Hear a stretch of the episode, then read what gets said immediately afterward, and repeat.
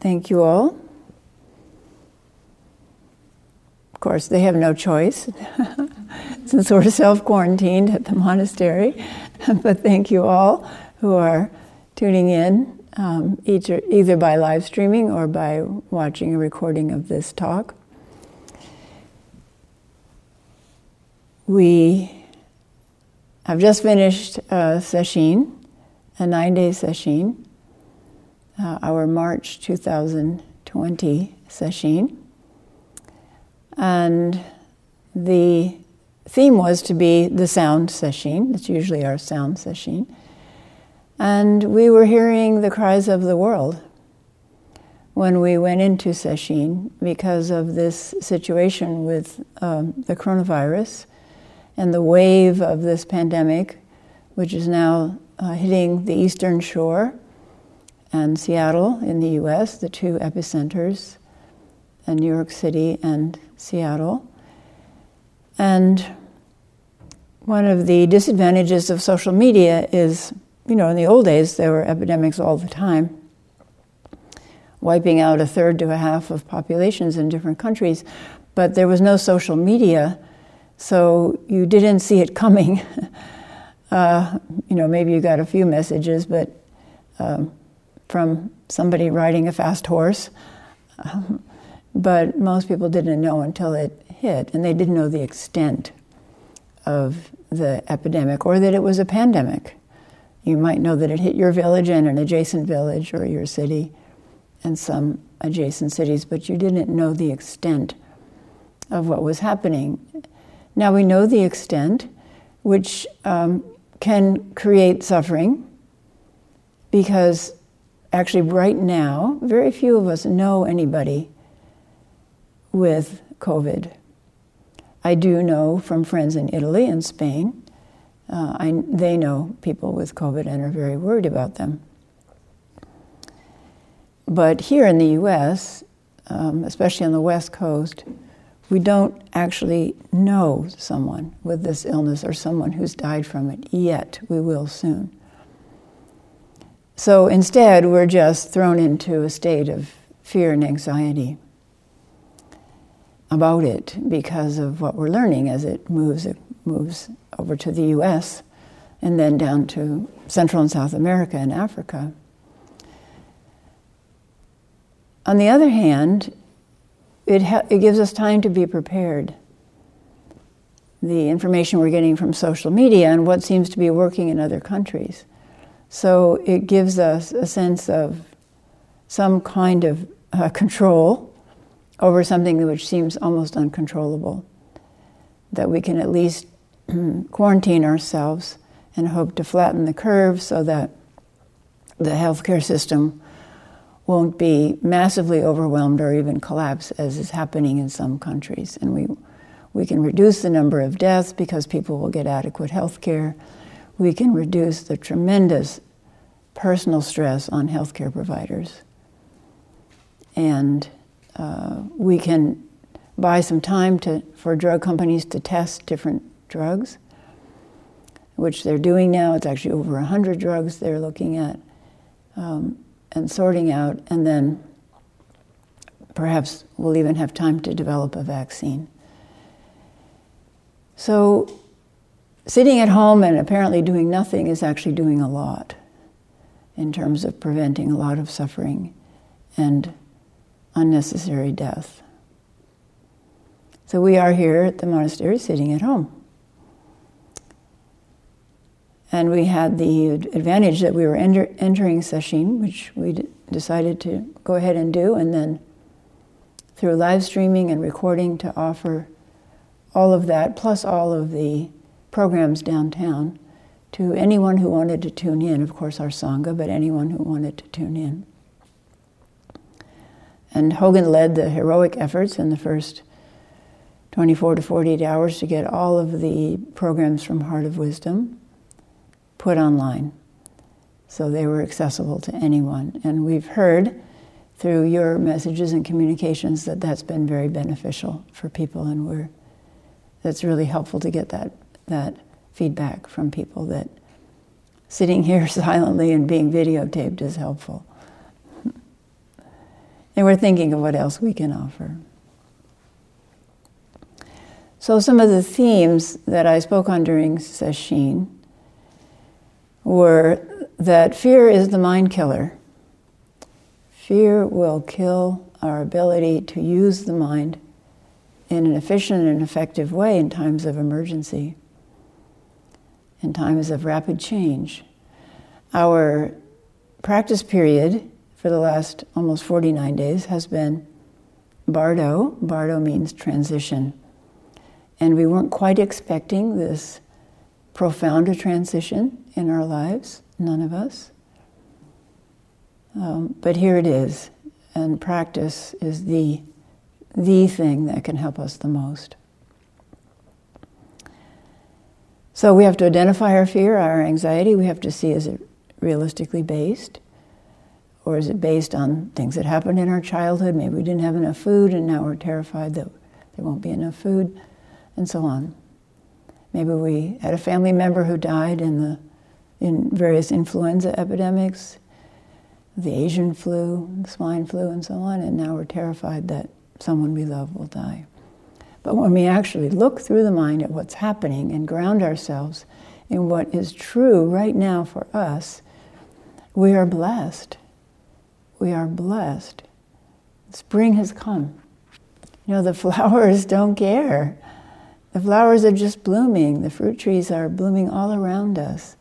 The bees are out pollinating. The trees are leafing out. This is to, to be in the midst of that and to see that is to ground us by itself. That life goes on. Life goes on and always has. Life is, is the most powerful vow, is what Harada Roshi told me when we were talking about vows before I wrote the vows book. He said, Life is the primary vow. This drive, tremendous drive to, for life to go on, not just in human beings, but all life forms, which, of course, support our life form. And death is also normal. So, this was the other theme. This is normal. This is normal. Master Sheng Yen, the great Chan master, used to say, whenever you're surprised by something or distressed by something, immediately say, This is normal. And I talked about the many epidemics that have occurred, you know, only mentioning a few around the world. And in particular, I, I talked about smallpox that was recurring every 10 years, epidemics of smallpox, every 10 to 15 years in Japan for hundreds of years. Hundreds and hundreds of years, like 700 years, up through the time of Dogen Zenji's early childhood. So this is normal. What's abnormal is that we've lived in this country for so long without an epidemic like this. We actually do have epidemics, but we don't recognize them. We have epidemics of uh, death due to smoking. We have epidemics of death due to car accidents. We have an epidemic of death due to guns and, and, not ha- and having lax gun control laws. But because all those deaths don't come in a big rush, and social media isn't telling us there's a wave of deaths moving across the US and it'll hit you in one week, and because the healthcare system isn't overwhelmed, and because we've had political interference with the CDC, for example, studying deaths from tobacco and from guns because of lobbying efforts by large corporations.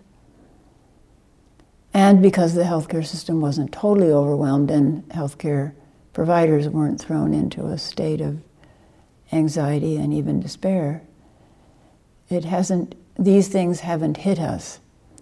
But maybe after this epidemic has passed, we will begin to pay attention to these other epidemics. And maybe we will begin to pay attention to what we're now seeing as a result of a health healthcare system that doesn't give health care to everyone in this country.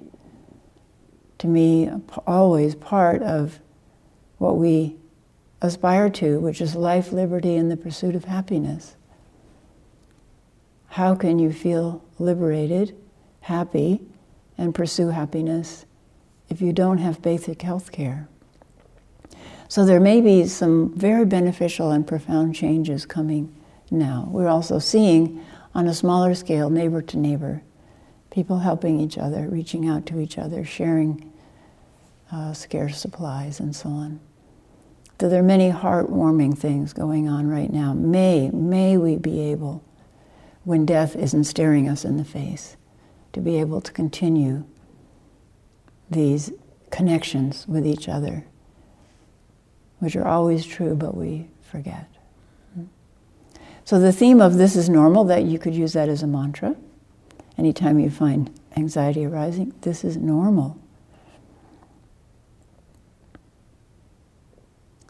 And also that a quiet mind is the key to stability in times of turmoil.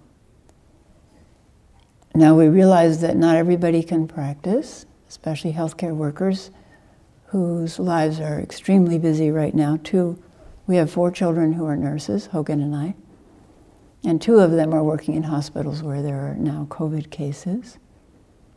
So they're on the front lines.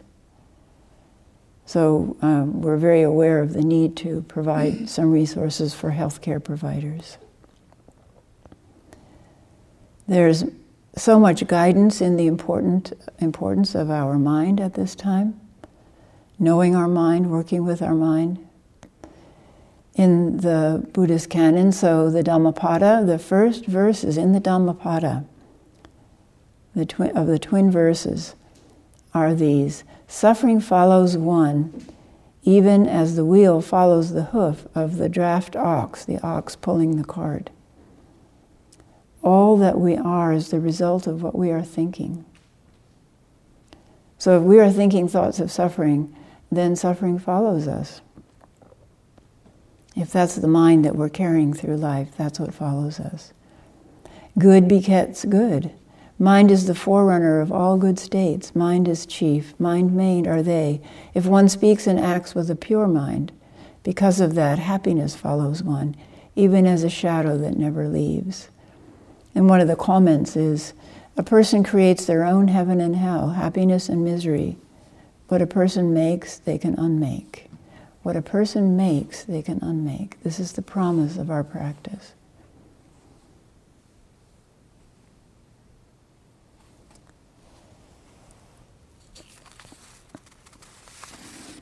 So we are all working on our minds and working on our anxiety,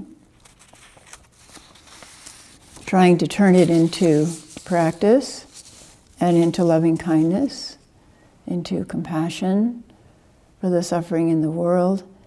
Uh, another theme was what I call the algebra of suffering, which is if there's n amount of suffering in the world, and you also suffer, then there's n plus one amount of suffering in the world. If there's n amount of suffering in the world, your heart opens in compassion, and you, re- you take the energy of your own anxiety and stress, pour it into the practice of loving kindness and compassion, pour it into helping neighbors. You know, where the many hospitals now are pleading for people to sew masks because they don't have enough masks. So this is a way we can pour the energy that's disturbing our hearts and minds into something positive and beneficial. We don't have to feel helpless at home. People are coming up with all kinds of creative strategies of things that they can offer online that might help parents, for instance, at home uh, with their children now that schools are closed. So we may feel helpless that we're not able to help in hospitals or to visit our elderly family members, but we are being effective just by doing our practice and converting the energy that can cause harm to us and others into beneficial energy.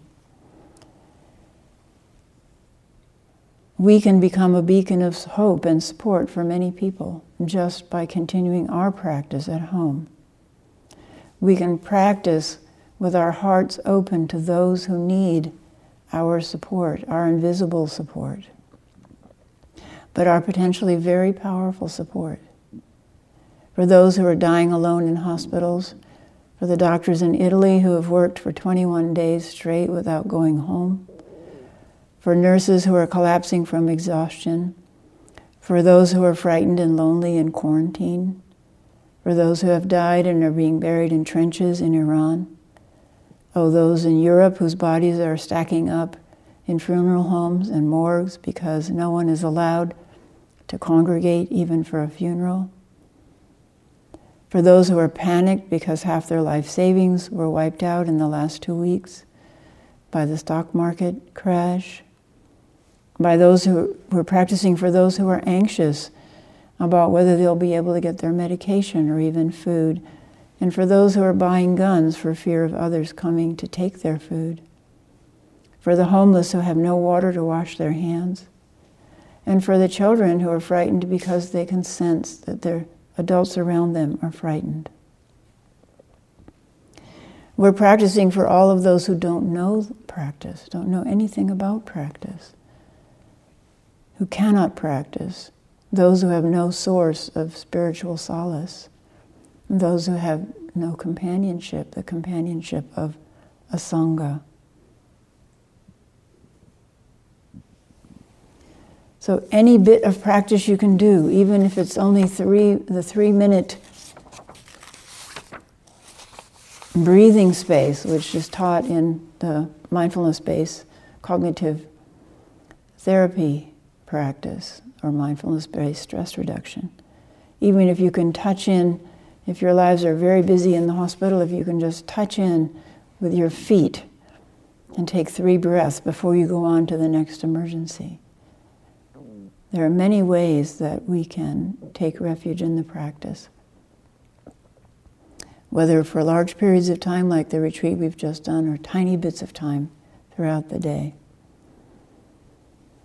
So, I mentioned in my first talk that I wanted to tell the story of how an epidemic helped introduce Buddhism into Japan. And of course, that's the Buddhism we've inherited through Zen. So this is part of an article I wrote a number of years ago for, uh, for Buddha Dharma magazine about Zenshin. So those who have chanted our lineage, our women's lineage, you know that when we switch from China to Japan, we switch to Zenshin. She was the first person to be ordained as a Buddhist in Japan. And she was also the first Buddhist in Japan to be persecuted for her faith. We don't know very much about her.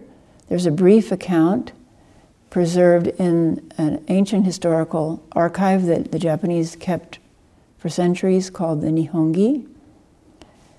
It relates that in 584, Common Era, Shima, daughter of Shiba Tato, was ordained and received the Buddhist name Zenshin. She was 11 years old, and she may have been 10 by our Western reckoning. Two other girls were ordained at the same time. These girls, Zenzo and Azen, may have been her friends or her ladies in waiting, we don't know. So, why would an 11 year old girl ordain in a foreign religion? We don't really know. We have a few facts, but we can really only speculate. Some historians believe that Zenshin's father was a diplomat from Japan to Korea.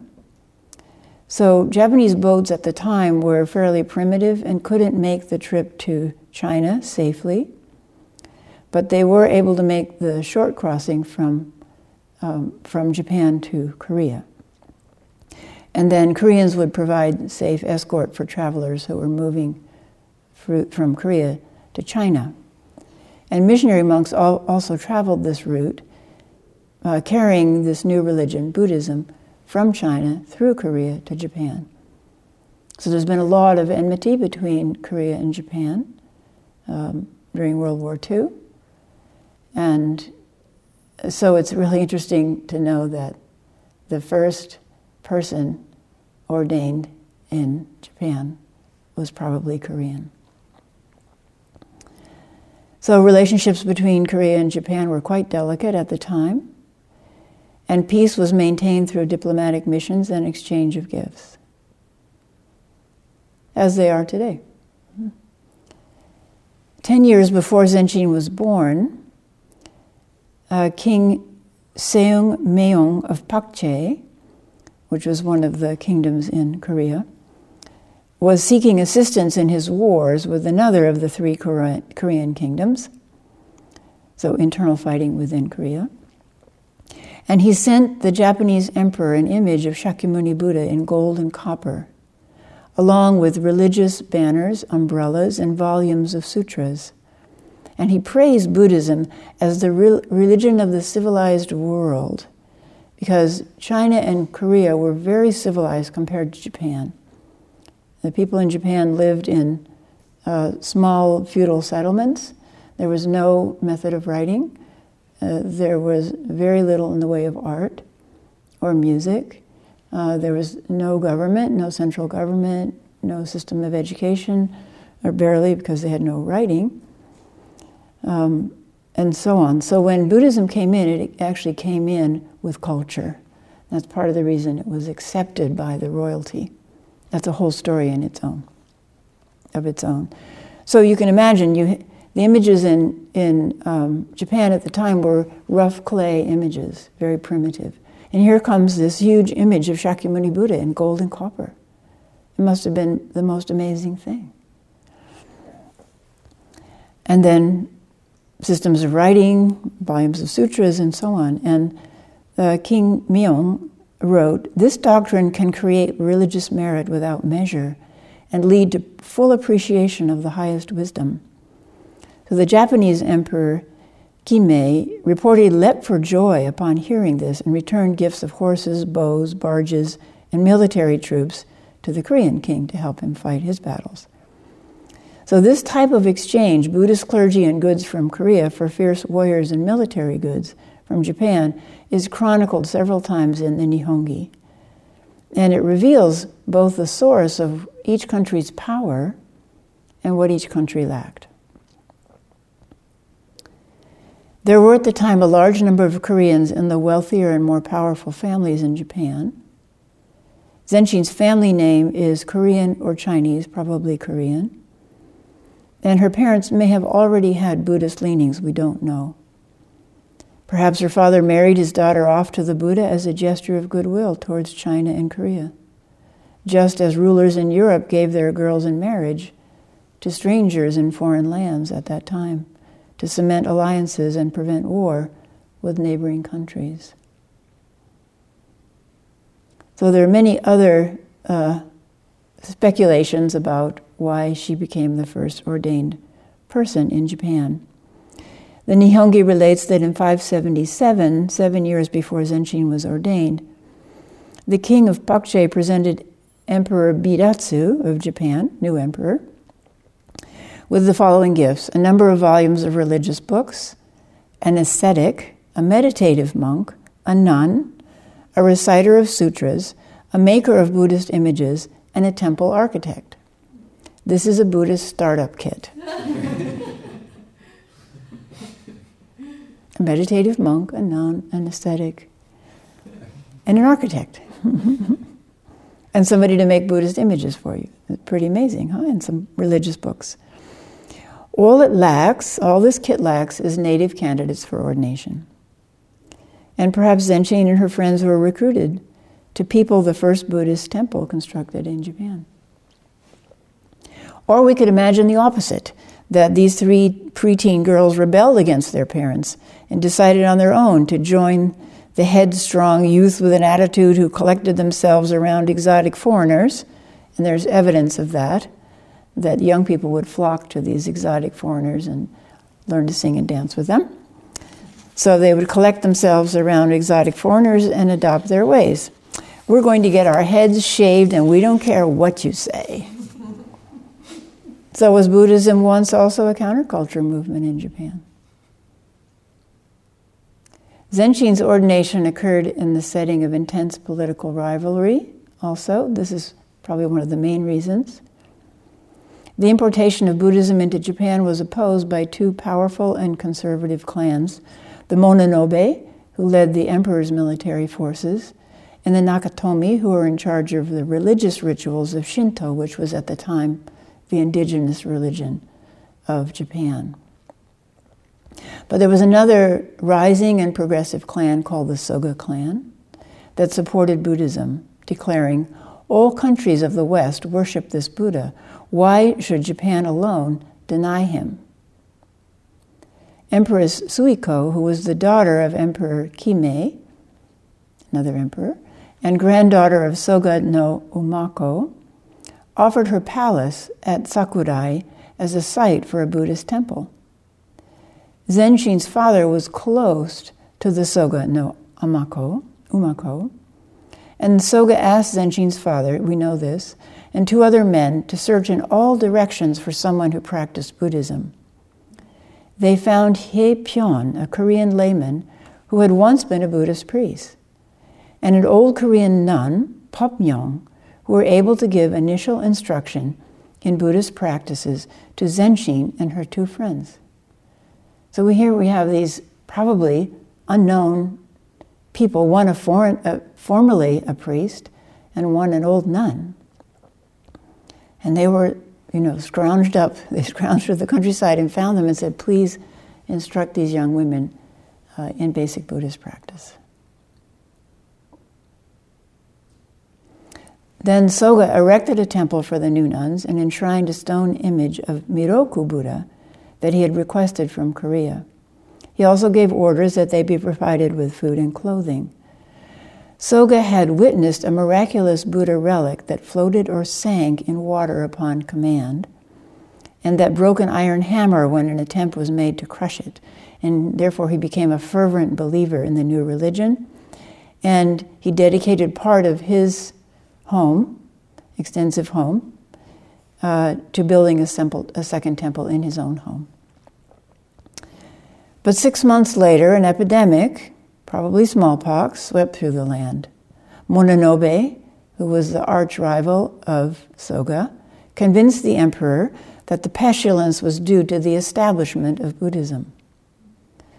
Mononobe destroyed a pagoda that Soga had built, set fire to the nuns' temple, and took the remains of the Buddha statue and flung it into a nearby canal.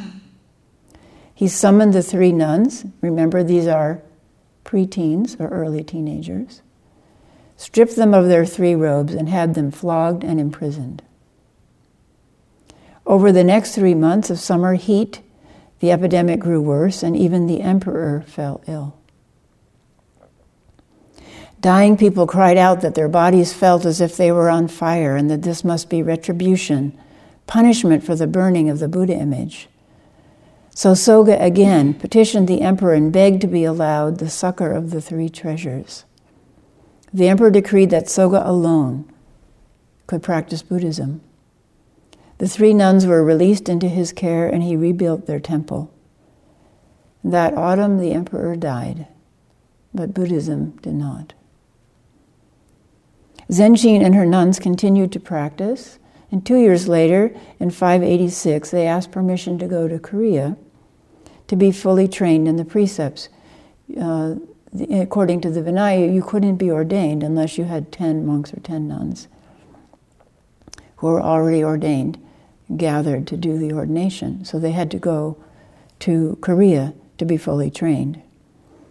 They returned to Japan as fully ordained bhikkhuni after three years of training, whereupon many other people undertook ordination and many Buddhist temples were built. A year after Zenshin left for Korea, the Mononobe clan was defeated in battle and subsequently annihilated, which is something that was done at the time. You annihilated an entire clan if you beat them in battle uh, so that they couldn't rise up again. Zenshin returned to a country that was ready with the encouragement of Empress Suiko to embrace Buddhism.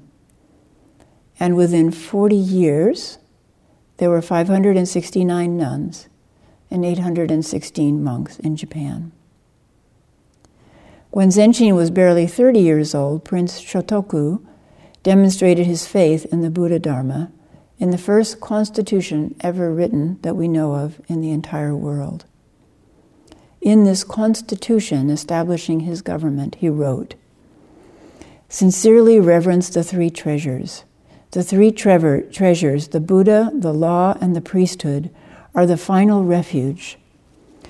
For few people are utterly bad that may be taught, but if they do not betake them to the three treasures, by what means can their crookedness be made straight? Shotoku was also unusual because he supported all religions.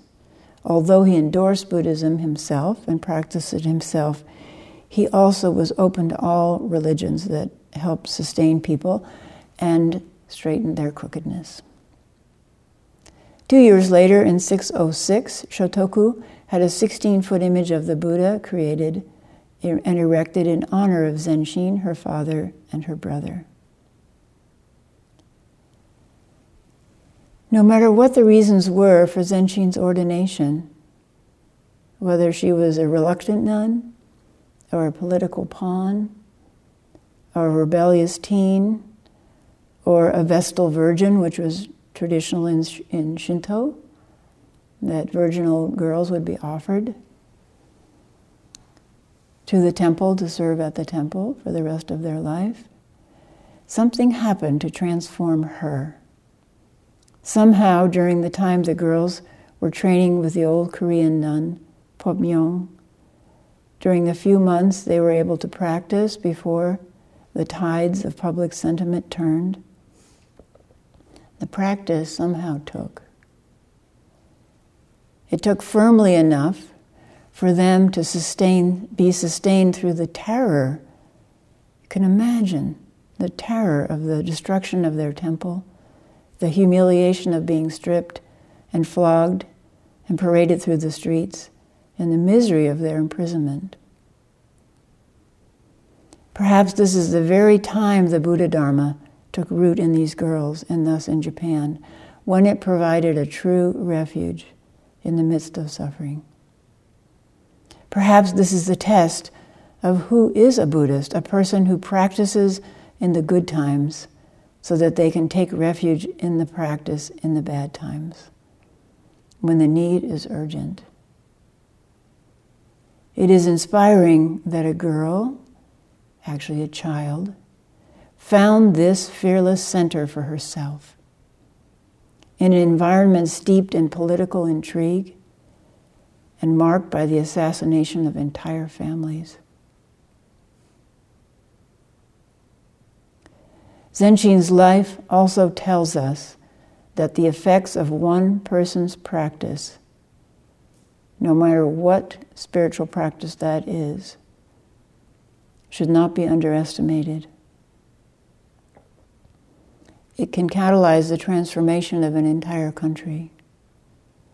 It can last for thousands of years through all the ups and downs of human fortune and whim. Let us all thank this earnest child, Zenshin, whose sincere practice has brought us the happiest gift the gift of Dharma, the gift of no fear to us today. I want to end by reading what I read yesterday at the end of my talk.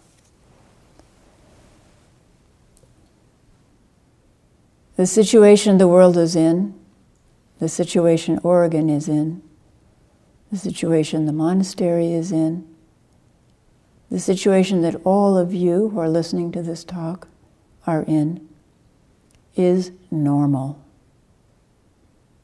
This situation is normal. It only seems abnormal because we have been lulled in a time of prosperity and, and relative peace in this country into thinking this will continue always. And I will die quietly in my sleep when I'm 100 years old. This is normal. We practice for all of those who have suffered and are suffering at this moment. We practice in the good times so that we are fortified for the difficult times. We practice to end our own suffering, to lessen by even one the suffering in the world. We practice to keep alive the determination of Zenshin and the two other young women with her. The determination of all of our ancestors, male, female, known and unknown, to make their clarity and compassion our own. We practice to be able to pass on this most precious gift the gift of no fear, the means of turning our fear and anxiety into benefit. Please use the energy of anxiety, of fear, and turn it to good use, to delve deeper into practice with the determination to become clearer so that you will be better able to serve in this world of unending samsara because you know for yourself this practice works. Rejoice in the spring that is blooming all around you. Be prudent, take good care. And moment by moment, we will see this situation unfold. And if our minds and hearts are clear, we will be able to respond effectively. Thank you.